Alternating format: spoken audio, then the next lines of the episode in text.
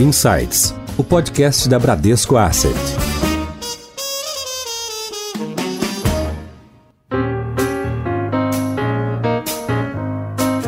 Olá, bem-vindos a mais um episódio do Insights, o seu podcast semanal da Bradesco Asset. Eu sou a Priscila Forbes e hoje nós vamos falar sobre a revolução digital no setor bancário. A cada dia, novas funcionalidades e facilidades surgem nos aplicativos dos novos bancos estão disponíveis na palma da mão do cliente. Uma parte dessa revolução vem com os bancos digitais, que não têm agências físicas e que podem ser acessados de qualquer lugar do mundo pelo celular. Um desses bancos é o Inter. Hoje nós vamos conversar sobre essa nova fronteira do universo das finanças pessoais e para isso chamamos o diretor-presidente do Inter, o João Vitor Menin. João Vitor, seja bem-vindo ao Insights. Obrigado, muito obrigado, Priscila. E trouxemos de volta o nosso diretor executivo do Bradesco, Renato Enisman. Renato, bem-vindo de volta. Obrigado, Pri. Prazer estar aqui de novo. João Vitor, muito bom estar com você aqui. Prazer enorme. João, nós temos uma tradição aqui no Insights que é pedir para o próprio convidado apresentar a história da empresa e comentar sobre o grupo. Então, queria que você contasse sobre como surgiu o Inter, né? Nasceu como um banco tradicional, né? Um banco de financiamento, evoluiu para um banco digital e hoje já é mais do que isso. A gente vai falar sobre isso no episódio, mas queria que você contasse um pouco essa história para os nossos ouvintes. Joia. Bom, obrigado, Priscila. Renato, obrigado pelo convite. Um prazer estar com vocês do Bradesco, no caso aqui da, da Bradesco Asset. Mas antes de falar um pouco do Inter, a história do, do Inter e do Bradesco é antiga, então o Renato sabe muito bem disso. Então, estamos aqui falando como amigos, como clientes, enfim. E o Bradesco ajudou a construir essa história do Inter mais recentemente, né, Renato? Então é um prazer enorme estar aqui com você. Obrigado. E estamos juntos aí em diversas frentes, né? Quando a gente for conversando vai ficar mais claro aí, mas muito bom. É isso aí. Bom, Priscila e ouvintes, a todos que estão ouvindo a gente, o, o, Inter, a gente já fala como Inter hoje, até pouco tempo atrás a gente falava muito Banco Inter, e acho que ao longo aqui do nosso podcast a gente vai tentar explorar o porquê dessa mudança assim, de, de conceito, até de, de marca, né? A gente fala mudou a marca de Banco Inter para Inter, mas falando assim, né? O Inter ele foi, foi fundado como intermédio financeiro em 1994, aqui em Belo Horizonte, a sede nossa fica aqui em Belo Horizonte, apesar da gente ter clientes em todos os 5.500, mais de 5.500 municípios brasileiros, a gente ainda tem a nossa sede aqui em Belo Horizonte, mas a gente foi fundado lá em 94, depois em 2008 a gente se transformou em banco múltiplo, então passamos a ser banco intermédio, em 2017 mudamos para Banco Inter e agora em 2020 mudamos de Banco Inter para Inter. Eu falo que em 2016 mais ou menos foi a grande mudança da companhia, a gente já como banco, né, a gente partiu para um negócio diferente que a gente nunca tinha feito, que era o varejo, varejo bancário. Né? Então, a gente é, mora num país gigante, né? são 210 milhões de brasileiros, vários municípios, fazer varejo é um negócio complicado, não é simples. A gente vê as agências, né, os centros de processamento de dados dos bancos, o, sistema bancário brasileiro é super desenvolvido, então entrar nesse, nesse setor não, é, não era um desafio fácil, não. Mas resolvemos encarar, a gente via que era importante para o Inter sair desse modelo de dependência de spreads altos, funding mais caro, a gente queria ter a força do varejo com a gente e optamos por fazer isso de uma maneira mais fácil e que a gente tinha condição de competir, que é a maneira digital acho até engraçado, porque lá atrás o pessoal falava muito, a gente começou até como um banco virtual, era o primeiro nome que a gente usou, né? Depois o mercado todo já foi criando esse, essa, essa marca de banco digital. Hoje realmente é bem consolidado o conceito de banco digital. Então começamos como um banco digital, o modelo foi muito bem aceito pelos brasileiros, a gente cresceu muito rapidamente. Daí, em 2018, a gente estava é, com um crescimento forte, precisávamos capitalizar o banco e optamos por usar o mercado de capitais para nos ajudar nesse crescimento. Então, fizemos o nosso IPO em abril de 2018, aí com, agora explicando um pouco do que o Renato falou, com o Bradesco BB como líder da nossa operação. Foi uma operação de muito sucesso, muito bacana. Continuamos crescendo. Em 2019 fizemos mais um follow-on, captamos mais dinheiro para continuar suportando o crescimento. De novo, o BBI como líder. E mais recentemente, nesse ano, fizemos o nosso segundo follow-on, também, de novo, o Bradesco BBI como líder da nossa operação e estamos assim, bastante capitalizados, estamos agora já com mais de 8 milhões de correntistas, é, ao longo desse tempo todo, desde 2016, a gente foi adicionando novos produtos. Então, acho que hoje a gente tem uma, uma gama bem, bem completa de serviços financeiros e não financeiros, uma empresa capitalizada, com boas práticas é, de governança, uma empresa listada, com 175 mil acionistas. Então, de fato, é foi um projeto muito legal aí nesses últimos, principalmente nesses últimos quatro anos. E só para falar, eu estou como funcionário né, do, do Banco Inter desde 2004, estava fazendo engenharia civil aqui na UFMG, comecei a fazer um estágio no, no, no Banco Inter e assumi como CEO em dezembro de 2015. Estou nessa função como CEO até hoje. Então, isso é um pouco da história do, do Inter, como é que eu estou aqui, como é que eu cheguei, o que, que o Inter tem feito. E mais para frente, aqui ao longo do, do podcast, a gente desenvolve um pouco dos outros temas aí da companhia. Eu vou até já começar. A gente costuma deixar mais para o final para a gente falar um pouco da história de cada um, mas eu vou pegar esse teu gancho aqui para já inverter a ordem aqui e falar um pouquinho dessa história, porque é o seguinte: é um grupo que tem várias empresas de capital aberto, né? Sistema MRV, LogCP, criaram aí uma das maiores empresas imobiliárias dos Estados Unidos, lá de residência né, para baixa e média renda. Então, não falta expertise aí e conhecimento de mercado de capitais no grupo. Mas você pegou uma, um dos braços que talvez era menorzinho ali antes, né? E tornou hoje a empresa de maior valor. Então, conta só pra gente um pouquinho como é que, né, para dar um pouco mais de cor, como que era fazer parte dessa família? Como é que isso aqui te ajudou a levar o Inter para o porte que, que ele está hoje? E até assim, né? Você falou como se fosse um negócio quase natural, né? Mas tem muita disrupção nessa história de criar um banco digital. Conta um pouquinho mais aí como é que foi, tanto a trajetória pessoal quanto essa ideia de criar o banco digital. Não, Renato, de fato, a gente, eu falo que a gente teve, assim, eu, né, vamos dizer assim, tive a sorte de ter, ter o Inter, vamos dizer assim, imerso nesse, nesse ecossistema de empresas, de fato, quer dizer, a gente vê a MRV abrir o capital em 2007, então a gente já tem aí, vamos dizer, 13 anos de experiência, de, de, de convívio nesse ambiente, que, por sinal, é um ambiente maravilhoso. Acho que toda empresa é que pode acessar esse mercado, deve, deve acessar, porque a empresa ela, ela evolui, ela amadurece, isso é muito bom. Né? Então, isso foi bom para a gente, a gente pôde viver isso lá na MRV, ver o quanto é bom. E aí, quando o Inter estava crescendo bastante, a gente resolveu é, é aquela brincadeira, né? Quer dizer, a gente aprende com os erros e com os acertos. Né? Então, falei, poxa, deu certo lá com a MRV, usar o mercado, poxa, vamos fazer a mesma coisa com o Banco Inter. Então, é, é, optamos por fazer esse movimento. O fato de já termos passado por isso me ajudou muito, assim, em termos de, de como conduzir o processo, como fazer as coisas, como montar um sindicato de bancos, enfim, algumas decisões importantes que o, que o executivo tem que tomar nesse momento. Então, de fato, ajudou muito. E falando um pouco do, como você falou, de ser um negócio menor e ter crescido muito, eu acho que, de fato, o Inter tem a, particularidade de estar tá em, não só dentro, mas talvez, talvez até o protagonista de um setor que, que realmente está passando por uma mudança importante, né? Assim, um, é uma mudança estrutural essa questão do varejo bancário, essa questão do sistema financeiro brasileiro. Então, de fato, assim, é disrupção, né? Não é um processo de evolução. Não é que a gente foi melhorando marginalmente as operações do Inter é, ano após ano, trimestre após trimestre. Eu acho que a gente surfou, né, de, de uma certa forma, é bem esse movimento, essa disrupção, essa mudança estrutural que foi a questão da digitalização de um setor assim, tradicional, importante, né? um setor muito grande na economia brasileira, né? as maiores empresas brasileiras são os bancos. Né?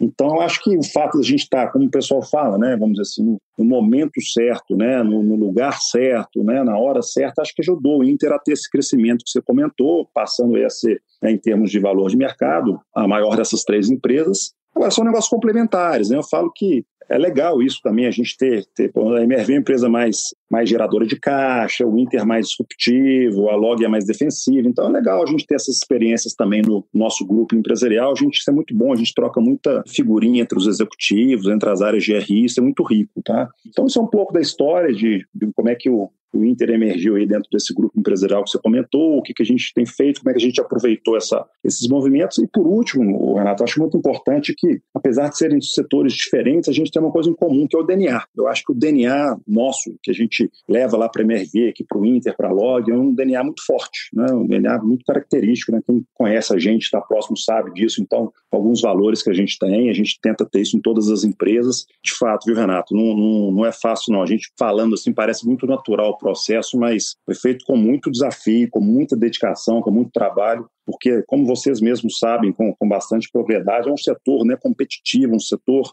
é, onde os competidores são muito fortes, muito capitalizados, são marcas bem assim, enraizadas na, na cabeça dos brasileiros, então foi, foi muito difícil. Acho que até agora, eu falo muito assim, né, gente? Eu, até, até agora tudo foi. Futuro é futuro, a gente tem que continuar trabalhando, mas tem muita coisa para fazer, mas até agora acho que a gente conseguiu passar bem por, essa, por esse desafio todo. Então, é, mas eu concordo com você. Assim, olhando de, de longe parece simples, né? Pouco tempo, mas foi um trabalho muito bacana que o nosso time fez. E já estabeleceram é... uma marca aí que foi conhecida, né? É, eu acho que hoje em dia a vantagem de desse momento que a gente vive no mundo hoje, as, as marcas novas, né, elas, elas ganham respeito, né, admiração muito rapidamente quando você faz um bom produto, né? Então, eu acho que isso é, é importante, sim. Em Foco.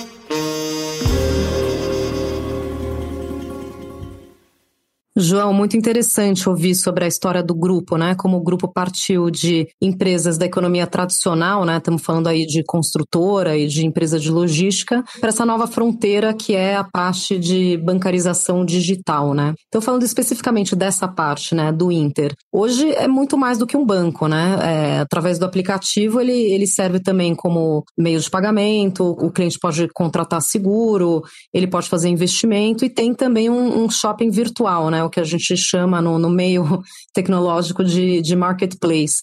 Você pode falar um pouco mais sobre, sobre esse ecossistema dentro do aplicativo e o posicionamento de vocês de ser uma, uma plataforma de serviços? A gente viu que, vamos dizer assim, de uma certa forma, quebramos a arrebentação, conseguimos montar um banco de varejo, né, que funciona bem, já está no bolso, né, na mão, né, na palma da mão de vários brasileiros.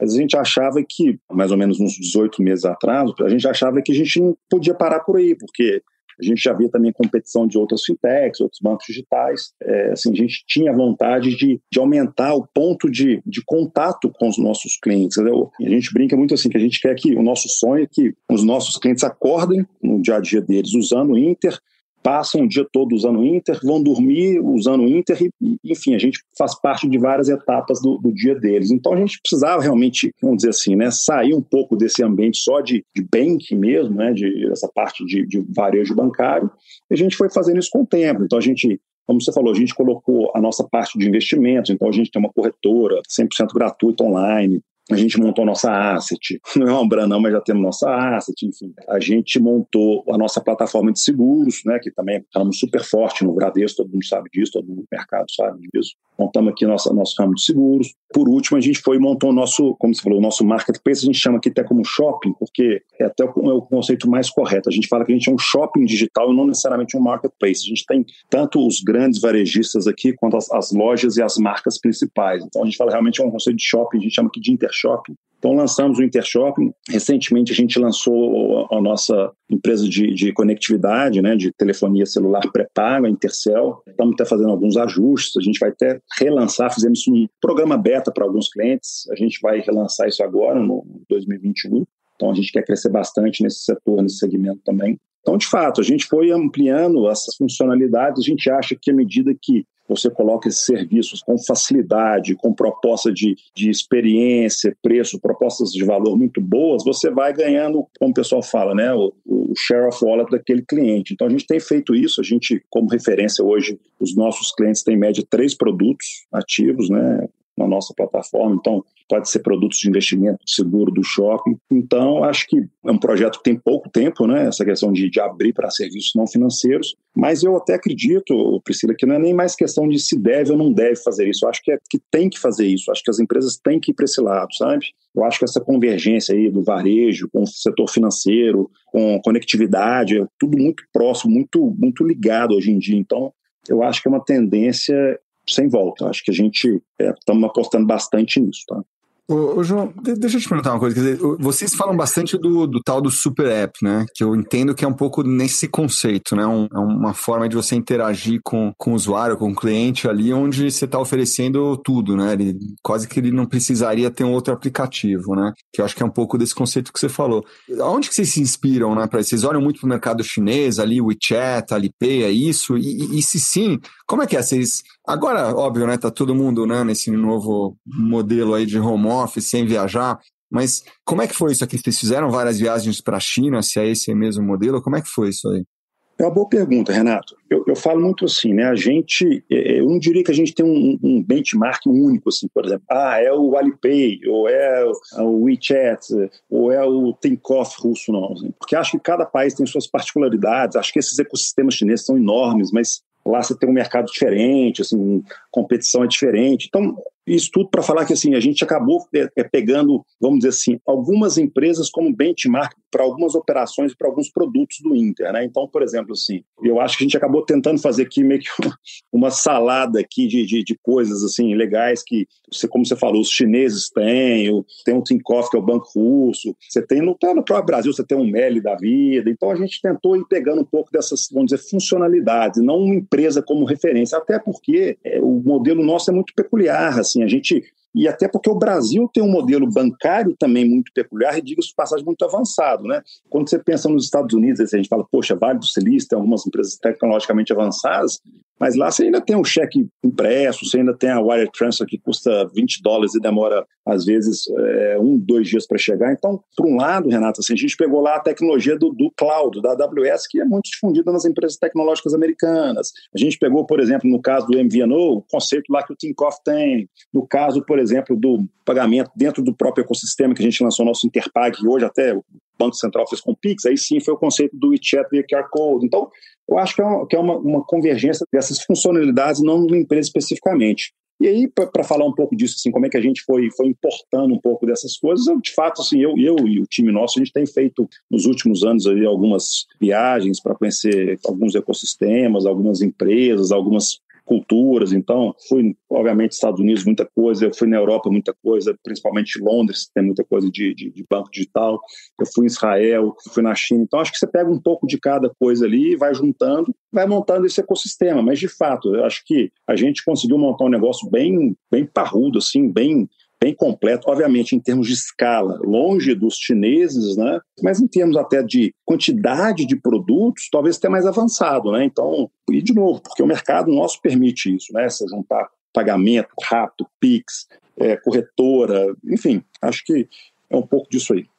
João, queria te perguntar, vocês estão em plena fase de crescimento, né? No, no Inter, vocês estão na fase de, vamos chamar assim, de aquisição de clientes, né? Ou de, de onboarding de clientes. Então, vocês oferecem uma série de serviços, né? Tem, tem o cartão de crédito sem anuidade, tem a conta sem taxa.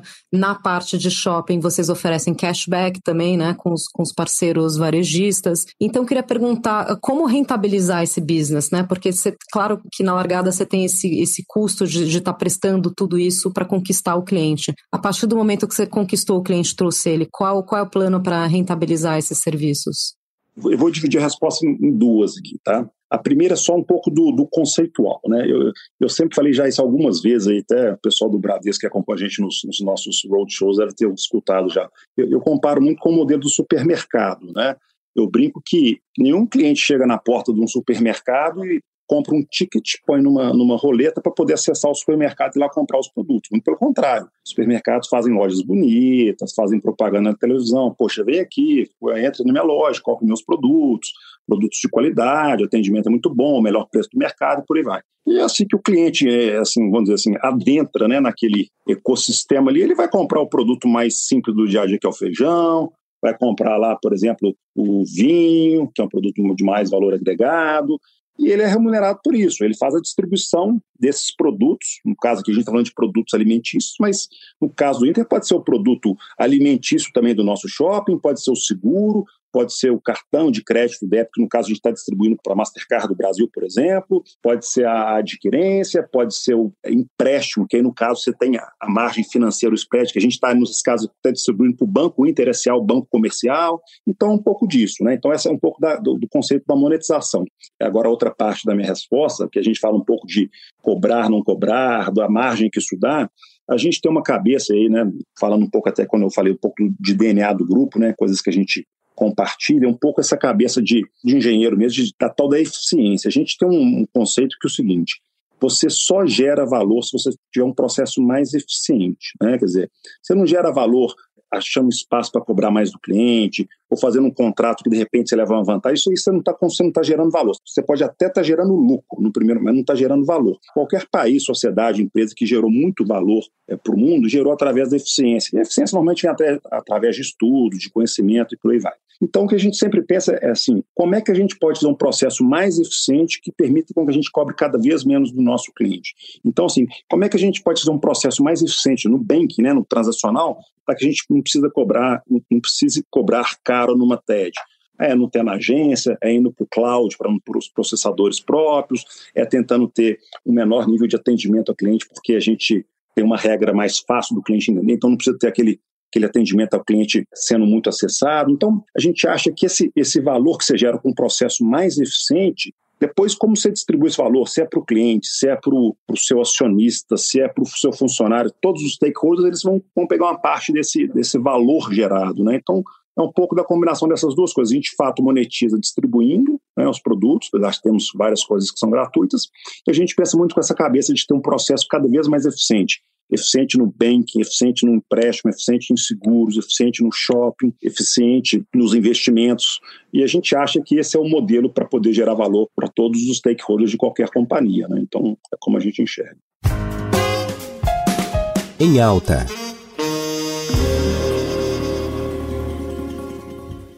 João, você sabe que você falou bastante do, do, do cliente, né? A gente até também aqui no, no, no, Bradesco tá com uma transformação, né? O Otávio, né, que brinca que a gente chegou no início da nossa história, lá em 1943, o cliente era o freguês, né? Depois ele virou cliente e agora a gente está buscando ter fãs, né? Aquela história de cliente-centrismo, né? Você realmente pensar bastante no como encantar, né? O que eu queria perguntar para você é o seguinte, quer dizer, considerando né, a diferença de, de modelo de negócios, né, que é um banco né, 100% digital, né, sem agência, a tua base de clientes, como é que ela é? Ela é de pessoal mais jovem? Vocês já estão vendo pessoal mais maduro, né? Vou, vou, vou falar assim, né? Me incluindo. Você já vem assim, o pessoal talvez acima de 40 entrando. Como é que é a base de clientes de vocês e qual que é o público target de vocês?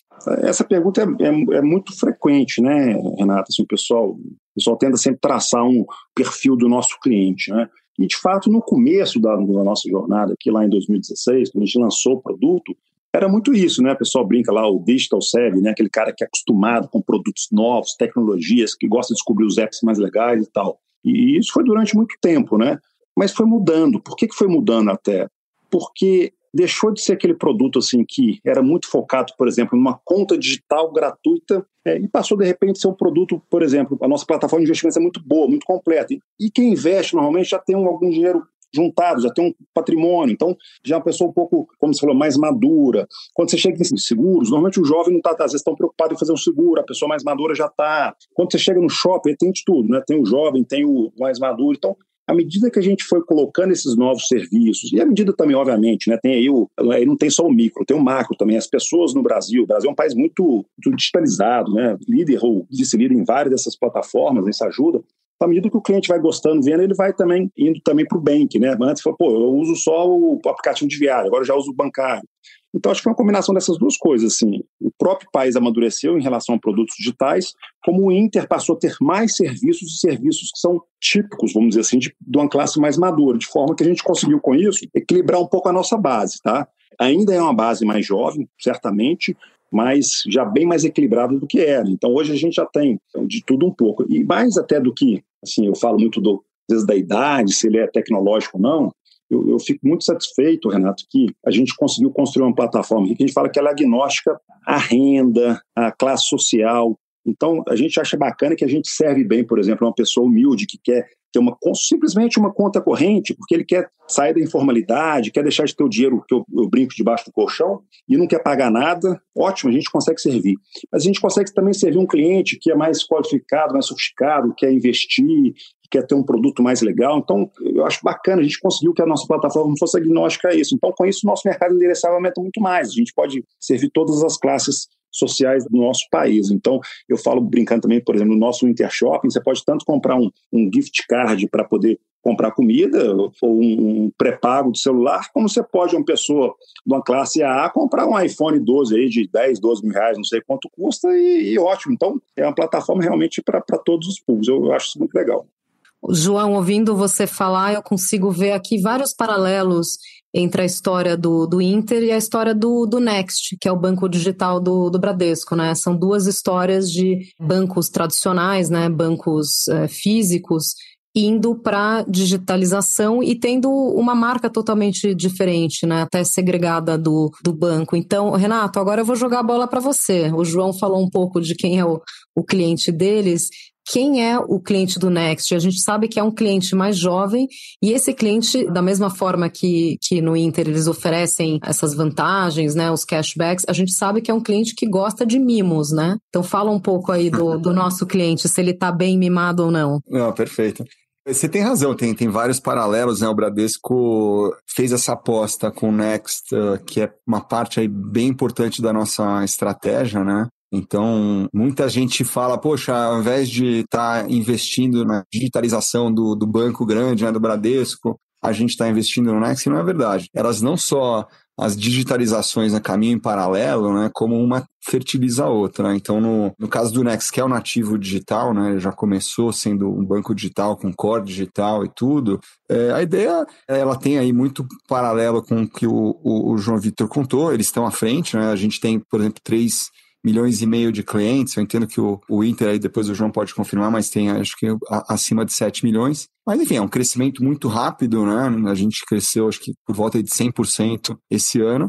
E a ideia, Pri, como você falou, a gente mirou inicialmente no, no público millennial, né? Que aí o que é millennial é difícil dizer, tem gente que fala que é 18 a 35, mas enfim, é, é um público mais jovem. Só que a gente rapidamente começou a atingir um público mais maduro, porque enfim, muita gente quer a conveniência, tem muita gente que não gosta de ir na agência, ou quer às vezes até experimentar e depois se, se apaixona com essa, com essa experiência digital, né? Essa, essa brincadeira do mimo, ela, ela, na verdade é uma parte integrante importante ali da estratégia do, do Next, né? Na medida em que é um pouco ali, talvez, do que o, do que o João Vitor comentou, né? Tentar colocar um pouco mais do que só o serviço financeiro, só produtos financeiros. Então a gente tem alguns mimos ali onde o cliente pode estar eventualmente ganhando desconto em algum lugar ou tendo alguma experiência diferente ali por ser cliente Next, né?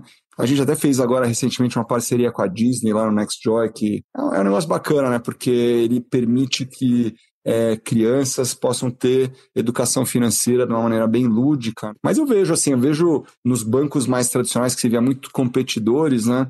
Eu acho que hoje é um ambiente muito mais colaborativo, né? Não, não vejo aí com com prazer aí, do ponto de vista até pessoal. Eu acho super legal a história do, é, do Inter, né? E tenho um mega orgulho, né? Até comentei aí antes da gente começar a gravar, me sinto um pouco parte da história, porque a gente ajudou aí é, no processo de IPO, em várias é, oportunidades aí o, o, o, Inter, né?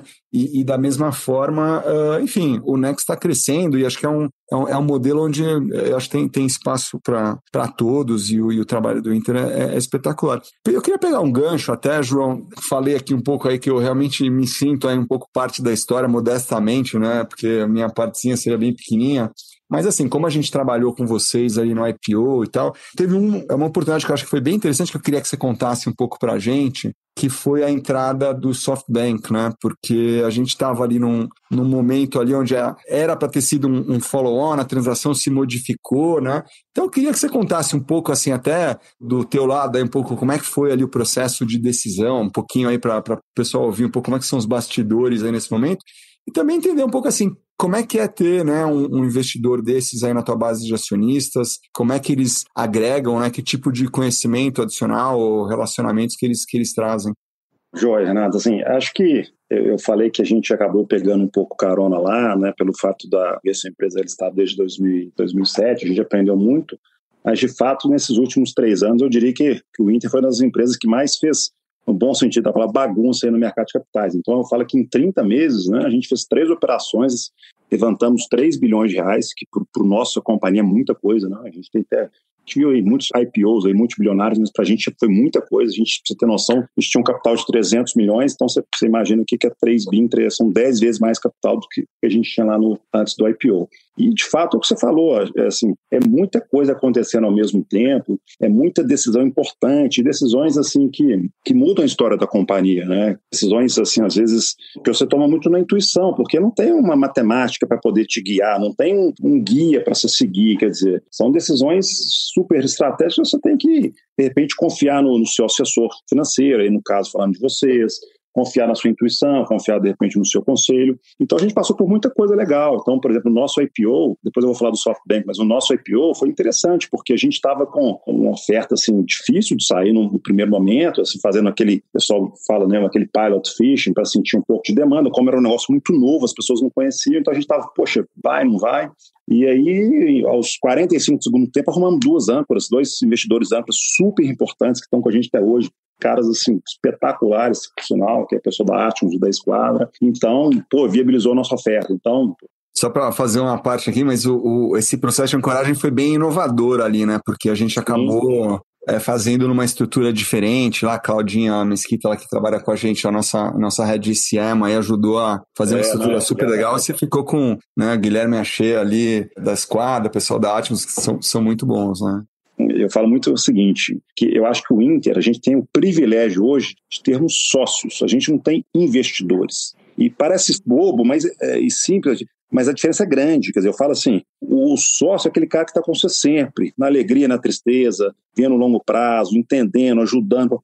O investidor é aquele cara que, pô, comprou ali, o ativo subiu, ele vendeu. Então, eu acho muito legal o tal do ter sócio. Eu considero esses dois fundos dois bons sócios do. E a gente tem alguns outros fundos também, tá? Que são, são muito legais aí também. Então, para ser justo, quando tem alguns outros dois, três fundos aí muito legais que são acionistas, são sócios, não investidores, né?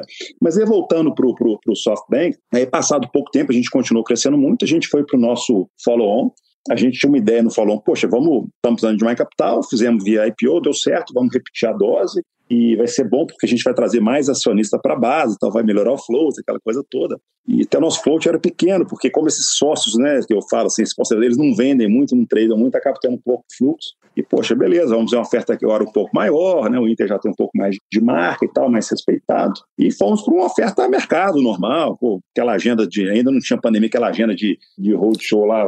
E acontece que no meio do nosso roadshow, o pessoal do SoftBank já vinha conversando com a gente, resolveu aí de fato entrar na, na oferta, porque era a forma como eles tinham também de entrar no Inter, né? Só fazer um comentário, né? O pessoal fala muito de ESG agora, né? Que acho que é o termo mais, né, mais falado, mas é, a maior parte das pessoas foca muito no, no I e no S, né? Porque tem a questão ambiental que está super em voga e, e a questão social até com, com a pandemia. Mas esse é um ótimo exemplo do dia, né? Quer dizer, se preocupar com os minoritários, se preocupar com a governança, trazer um cara do nível do André Maciel, que é 10, né? Então, é, é, é para a gente lembrar que às vezes o pessoal esquece do, do, do, G, que é uma perninha, é uma letrinha importante ali também. Eu, eu acho o seguinte, né, Renato? Eu fico vendo assim, a gente, quando o pessoal para para pensar, pô, o ISD, né, assim, são três letrinhas lá que não significa muito, pô, deixa eu seguir aqui só porque o mercado paga mais. Mas não é isso, né? Quer dizer, o mercado paga mais porque as empresas que têm isso aí são empresas mais modernas. Então, quando você fala assim, por exemplo, é quando você respeita o seu sócio minoritário, você respeita as boas práticas, aí você está valorizando o dia, naturalmente as pessoas lá na frente vão pagar mais para estar tá com você. Quando você respeita também o meio ambiente, poxa, não é porque é bonito respeitar o meio ambiente, porque uma empresa que respeita o meio ambiente, por exemplo, ela está mais com, com uma visão mais moderna. Então, pô, eu quero estar tá com uma empresa que tem uma visão mais moderna. Uma empresa também que, que olha o social, não é questão da empresa ser ou não ser obrigada, é a empresa que quer, né, assim, espontaneamente ajudar o social, levar um produto melhor para o cliente dela, criar aquele valor que a gente falou no começo, depois, como é que você divide, mas pô, seus clientes têm, têm que ter geração de valor, eu acho que a empresa com, com a visão mais moderna, no final das contas, o investidor que a empresa pensa no futuro. Então, não é questão de ter ou não ter o ESG, o ESG é só um jeito de envelopar as empresas com visão mais moderna e mais de futuro. João, falando um pouco aí, você comentou do IPO e em seguida do, do follow-on, o Inter está bastante capitalizado, né, após esse, esse follow-on. Então, o que, que seria aí planos de expansão para a empresa? A gente pode esperar crescimento através de aquisições, maior investimento em, em tecnologia? Quais são os planos de expansão da empresa? Priscila, eu acho que é um pouco de tudo, né? A gente fala muito até que Normalmente nas ofertas você coloca lá aquele campo lá que é o use of proceeds e você tenta dar o máximo de disclosure para os seus possíveis investidores daquela oferta do que, que você vai fazer com o recurso. Obviamente isso não é, um, não é uma matemática perfeita, mas assim no caso do Inter, essa última oferta nossa, a gente separou mais ou menos 50% para aquisições, 50% para crescimento, investir realmente em marketing, equipe, gente, processo, tecnologia. Né? A gente já anunciou após isso uma, uma aquisição, temos uma outra para ser anunciada, estamos com algumas outras é, em andamento, e de novo, assim, né? Acho que para o ouvinte, a gente, quando a gente pensa em aquisição, a gente pensa muito adquirir conhecimento, é, capacidade técnica, é, produtos, tecnologia, não necessariamente adquirir números. Né? A gente acha que simplesmente comprar números, comprar número de clientes, comprar GMV para o nosso shopping, comprar AUC para nossa área de investimentos não é um negócio muito legal, não gera tanto valor. Então, o foco das nossas aquisições estão sendo muito nesse sentido. Em termos de crescimento, né, a gente, eu falo que, poxa, outro dia a gente tinha um milhão de clientes, depois quatro, agora oito, então o ritmo de crescimento é muito forte. E eu falo muito assim, a gente sempre quis aqui no Inter, né, é, isso até lá atrás, tá? A gente sempre quis muito assim, primeiro capitalizar e depois crescer. Primeiro capitalizar e depois crescer. Então, essa terceira capitalização é porque a gente sentiu, tá, estamos sentindo que ainda tem muito espaço para a gente, que a gente vai continuar crescendo mais para frente. Então, a gente quer quis antecipar essa, esse lastro também. Então, até as pessoas às vezes não sabem, mas o banco intermédio, né, lá antes de, antes de mudar de nome, antes de fazer a de capital, a gente, né, como acionista, a gente fez três capitalizações no banco intermédio quando ele começou a crescer a carteira de crédito imobiliário dele. Então, a gente sempre teve um pouco esse conceito de capitalizar e crescer, capitalizar e crescer. Então, essa última capitalização é isso aí, permitir o crescimento é, saudável, sustentável e gastar um pouco desse recurso também com, com a aquisição de alguns ativos estratégicos. Então, é um pouco da nossa, da nossa tese aqui para esse, esse aporte. Seu guia Legal, você falou muito da, da importância do crescimento, não em números, né, não em massa, não comprar carteira de clientes, mas sim, como é um business de serviço, é, é crescimento através de pessoas, né, é, é inteligência que está por trás, né, no, o motor do business. Então, falando sobre isso, sobre pessoas, quem é o profissional que vocês buscam para o Inter? É o pessoal que já é o nativo digital, que a gente chama, né? Que é, que é essa geração mais nova, millennial, ou tem espaço para o pessoal que traz experiência de setores mais, mais tradicionais? Podem agregar essas experiências para a empresa? Eu diria que não é nenhum nem outro. O que, que eu vejo assim? O que, que a gente procura aqui no Inter? Né? Primeiro, assim, obviamente, o Inter, o pessoal fala que toda empresa é feita de gente, concordo, mas uma empresa de serviço é mais feita de gente que uma indústria. Uma empresa de serviços financeiros é mais feita de gente que uma empresa de serviços de gente. Então, esse é o grande insumo nosso, a gente tem que investir muito nisso. É, mas eu falo que, assim, independente se é o cara mais jovem, mais velho, mais digital, menos digital, eu falo que a gente, algumas coisas para a gente que são fundamentais. A primeira coisa, e até o negócio que a gente está desenvolvendo, a gente está fazendo agora um, um treinamento de, de lideranças, a gente fala que o primeiro conceito é o seguinte: queremos ter boa gente e gente boa. O que, que é isso? Ele tem que ser uma pessoa capacitada, é uma boa gente, mas ao mesmo tempo tem que ser gente boa, tem que ser do bem. Eu acho que isso aí para a gente é inegociável. Então, eu prefiro ter uma pessoa que é do bem e não é um canhão do que o cara que é um canhão e é mais ou menos. Então, assim, boa gente, gente boa. Esse é o primeiro ponto de corte aqui no Inter. Então, gente boa e boa gente. Outra coisa que a gente tem procurado muito é o seguinte: a gente tem uma empresa que cresce rápido, então a gente acaba, a cultura nossa vai, vai acontecendo muito, vai mudando, então a gente tem que ter pessoas que de fato estejam dispostas a, a, embarcar nessa, nessa cultura nossa. A gente fala muito aqui, o acordo inter é laranja, a gente fala sangue laranja. Né? Então, os nossos funcionários têm que ter, de fato, sangue laranja correndo na veia. Então, tem que ser um, meio que uma entrega mesmo, sabe? A gente brinca aqui, né? É uma religião, é um negócio forte. A pessoa tem que estar disposta a entrar nessa, nesse conceito. Se ela falar, poxa, pô, não sei, não, ela, ela, ela não consegue acompanhar o ritmo, né? E, por último, o que a gente busca muito aqui, eu falo muito assim, né? Que e eu acredito muito nisso, né? Quando a gente fala aquela questão da geração de valor, que depois como você divide isso para os seus stakeholders todos, mas eu acho que a criatividade, a inovação, ela gera muito valor, né? Eu acho até que ela gera mais valor do que a execução. A execução é importante? Importantíssimo. Né? Você precisa inovar e executar. Mas eu acho que a inovação é mais relevante do que a execução. Né? Vamos dizer assim. Ou de outra forma, a execução é mais commodity do que a inovação e a criatividade. Então, o que a gente estimula muito que, e busca muito são pessoas que, de fato, sejam criativas, inovadoras, e para a gente permitir com que essa cultura esteja bastante assim presente no nosso dia a dia, Priscila, a gente fala muito o seguinte, a gente estimula as pessoas a tentarem errar aqui. Então, quer ter, quer ter sucesso no Inter? Pegue pelo excesso, não pegue pela omissão. Eu prefiro que a pessoa tente e erre do que a pessoa não tente. Você fala, poxa, mas se errar pode ter um, impacto grande. Depende. Eu falo muito assim que se você tem limites claros do que, que a pessoa pode tentar, os erros são pequenos. Né? Então, por exemplo, assim, siga os pilares nossos. Poxa, respeite o cliente, não engane, faça as coisas transparentes. Se você seguir esses pilares, você pode tentar e ousar que os erros que você vai ter não vão impactar a companhia. Super interessante, João, é, esses conceitos assim, né, de que é permitido errar, às vezes até é bom, né, errar, às vezes até se aprende mais no erro, né, e, e esse protagonismo é muito, enfim, como a gente vê e, e a gente vê o, o, resultado que isso, que isso tem, né? E é uma mudança grande, né? Antigamente, que o cara que errava, sei lá, e torcia o pescoço, né? Ou alguém fazia isso, né? Hoje é, é, é um negócio que vamos dizer que você encoraja, mas você entende e faz parte, né? Faz parte do, da curva de aprendizado. Eu queria, assim, para te fazer, acho que talvez a última pergunta aí, que nossa conversa, infelizmente, está acabando aqui nosso tempo, mas o, o, a pergunta é a seguinte: vocês que criaram, inovaram, como, como você falou aí, muito dentro do mercado financeiro, como é que vocês veem banking ou, eventualmente, serviços financeiros? Como é que é o futuro? No futuro vai ter agência? No futuro as pessoas vão só usar o celular? Como é, como é que você enxerga aí que vai ser o, o futuro dessa nossa indústria? O Renato, eu falo assim, né, que se é o celular, se é a voz, né, o pessoal fala muito da voz, eu acho que isso é o meio. Isso acho que não é o, não é o principal. Eu não sei se vai ser o celular, se vai ser o comando de voz, enfim. O que eu acho que, que vai acontecer, e outro dia eu escutei um conceito super legal, que uma, uma pessoa falou comigo, resumidamente, o que, é? Quer dizer, é você estar tá usando o banking, os serviços financeiros, sem nem perceber. Então, por exemplo, eu acho que esse é o futuro do banking, né? Via celular ou via voz. Mas eu estou, por exemplo, comprando lá o meu, pedindo minha viagem de carro via voz para o Alexa que está na minha casa.